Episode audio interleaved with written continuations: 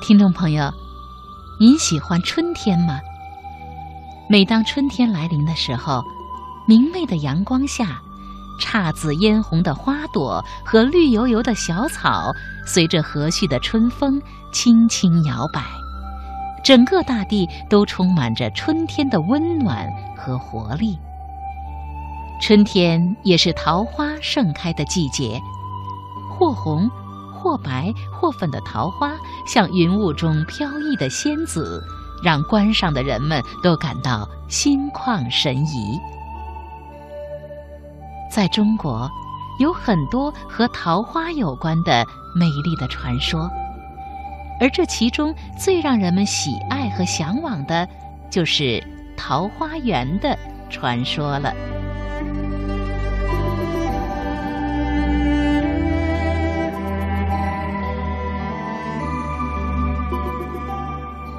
传说很久以前，在武陵地区，有个人以捕鱼为生。每天早上，这个渔夫都会划着小船，沿着小河张网捕鱼。一天下来，他总是能捕到满满一大筐的鱼。可是有一年冬天，天气格外的寒冷，河面上结了厚厚的冰。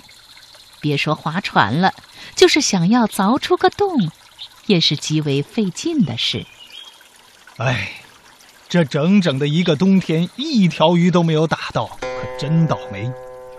要是春天快点来就好了。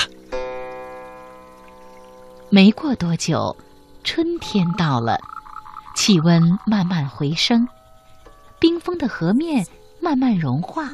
又能听见河水哗哗流淌的声音了。看着河水中时不时蹦出来的鱼儿，渔夫高兴极了。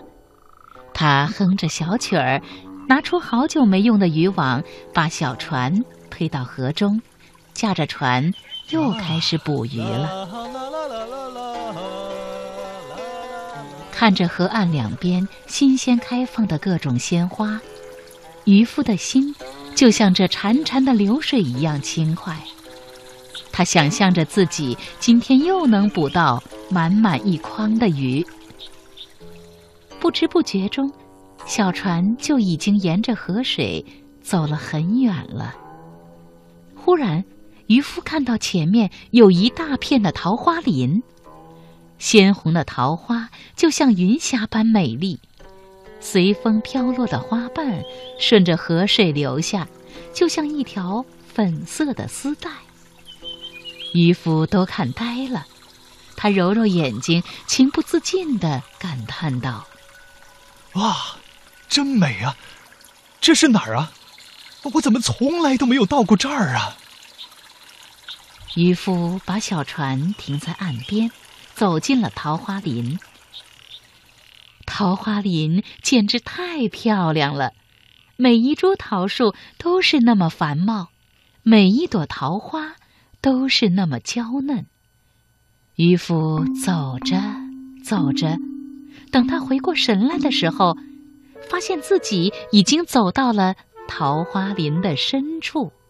哎，这儿怎么有一座山？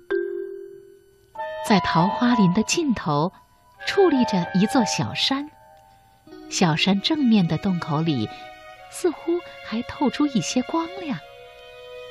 渔夫感到好奇，他把身子往洞口里探了探，发现这个窄窄的洞口恰好能容自己通过。渔夫继续往洞中走，大概是走了几十步吧。眼前忽然变得开阔敞亮起来。只见一片平坦开阔的土地上，整整齐齐地排列着几十间大小一模一样的房屋。袅袅的炊烟从烟囱中缓缓升起，翠绿的竹林随风摇曳，发出沙沙的响声。池塘中开满了美丽的荷花。肥沃的田地里长满了各种粮食作物，穿着粗布短衣的人们扛着锄头，悠闲地在田埂上走着。村民们看见渔夫，很惊奇地问他：“哎，你是谁呀？怎么到我们村子里来啦？”哦。呃，我是一个渔夫，我是从武陵来的。呃，早上我划船捕鱼，突然看见了一片很美丽的桃花林。我走过桃花林，又穿过了一个山洞，呃，就到了你们这儿了。呃，我还想问问你，你们这是什么地方啊？这儿啊，是桃花源。桃花源，哎呀，桃花源，好美的名字呀！啊，不过我也在武陵地区。住了几十年了，为什么我从来没有听说过这个叫桃花源的村子呀？这并不奇怪呀，我们桃花源已经有好几百年没有洞外的客人了啊！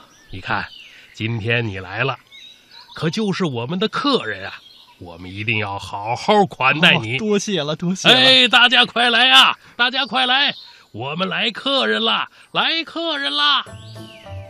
不等渔夫说话，村民就把渔夫领回了自己家里。听到消息的其他村民也都赶了过来。很快，整个屋子都挤满了男男女女、老老少少，好多人。村民们为渔夫准备了满满一桌丰盛的饭菜。渔夫一边吃一边问大家桃花源的来历。哎呀，要说我们桃花源的来历呀，听我爷爷说呢，我们桃花源的祖先是在好几百年前，为了躲避战乱，偶尔发现了山洞后的这一片田地呀，于是就带着村里的人住了进来。哦，是这样啊。从那时候起到今天啊，我们就在这桃花源里耕种劳作。没有人再出去过了，几百年都没有出去过。那为什么大家不出去呢？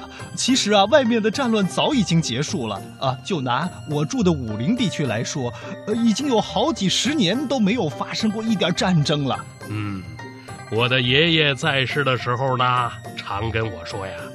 桃花源就是大家齐心协力的开垦耕作，才会变成今天这么富足安乐的村落呀。嗯，我们早已经把桃花源当做我们大家的家了，干嘛还要出去呢？嗯，不过也有道理呀。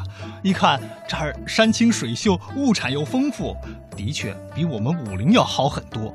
我们附近的村子啊，就没有一个像桃花源这么美，呃，这么安康富足的呀。哼哼那你就多留几天，让我们大家都好好招待你吧。那就有劳大家了。村民们轮流邀请渔夫到各自家中做客。渔夫很快发现，在桃花源，人们之间相处得非常融洽。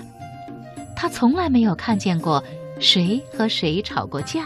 斗过嘴，哪家缺了点什么东西，左右的邻居啊都会及时的给他们送过去。村子里当然更是从来没有发生过偷盗的事情。大家出门或者晚上睡觉时根本不用锁门。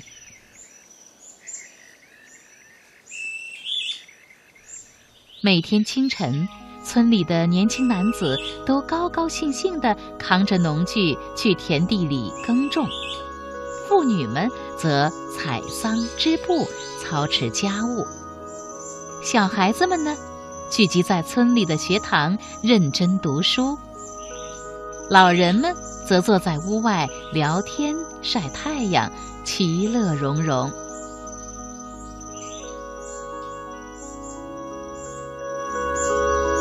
住了几天，渔夫开始有些想念家人了。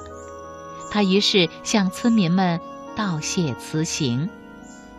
啊，在这儿啊，我谢谢大家这些天对我的热情招待。桃花源里的生活实在是太幸福了。可是啊，我也不得不回去了，要不啊，我的家人要担心了。嗯，那好吧。如果你想再来桃花源，我们随时都欢迎你啊！哎，这枝桃花就送给你，做个纪念吧。嗯，好吧。渔夫很高兴地拿着挂满桃花的桃枝，和桃花源的村民们一一告别。他穿过山洞，走出桃花林，找到自己的小船，沿着河流划了好久，才回到了家。武陵的村民看到渔夫终于回来了，纷纷问他去了哪里。渔夫把自己在桃花源的经历告诉大家，可没有一个人相信他的话。渔夫拿出桃花源的人们送给自己的桃枝，对大家说：“哎，你们看，这可是他们送给我的桃枝。哎，这么漂亮的桃花，你们说我们武陵地区可是从来没有过的吧？嘿，一枝桃花能说明什么呀？要是真有这么一个富足安乐的桃花源，哎，你带我们也去住住啊？这，哎，这，我你们还不信了？好，那我就带你们去看看。”渔夫带着武陵的村民划着船，沿着上次的路线寻找那片桃花林。可来来回回好几趟，桃花林根本就不见踪影。大家都嘲笑渔夫根本就是在做梦。渔夫很沮丧，也很伤心。他开始想念桃花源里那些和善有爱的人们了。看着插在船桨上的那枝桃花，渔夫脑中有了一个想法：哎，我为什么不把这枝桃花种下来呢？等它长出更多的新枝，哎，我们武陵也可以有成片的桃花林了。如果我们大家也能像桃花源里的人们一样相互友爱、共同劳作，哎，那我们武陵……不也可以成为桃花源了吗？渔夫精心地把那只桃花种在泥土中，没过多久，桃枝就发出了新的嫩芽。又过了几年，渔夫种下的桃枝已经变成了枝叶繁茂的桃树，它开出的花和桃花源里的桃花一样的娇艳美丽。周围的邻居看到这么美丽的桃花，也纷纷向渔夫讨要桃树枝。渔夫也和善地告诉大家栽种桃花的方法和技巧。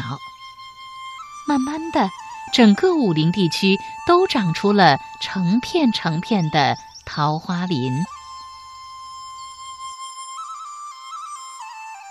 今天。如果你在春暖花开的时节来到武陵地区，远远的你就能看到如同霞雾般美丽的桃花林。如果你问当地人这是什么地方，他们都会微笑的告诉你，这里就是桃花源。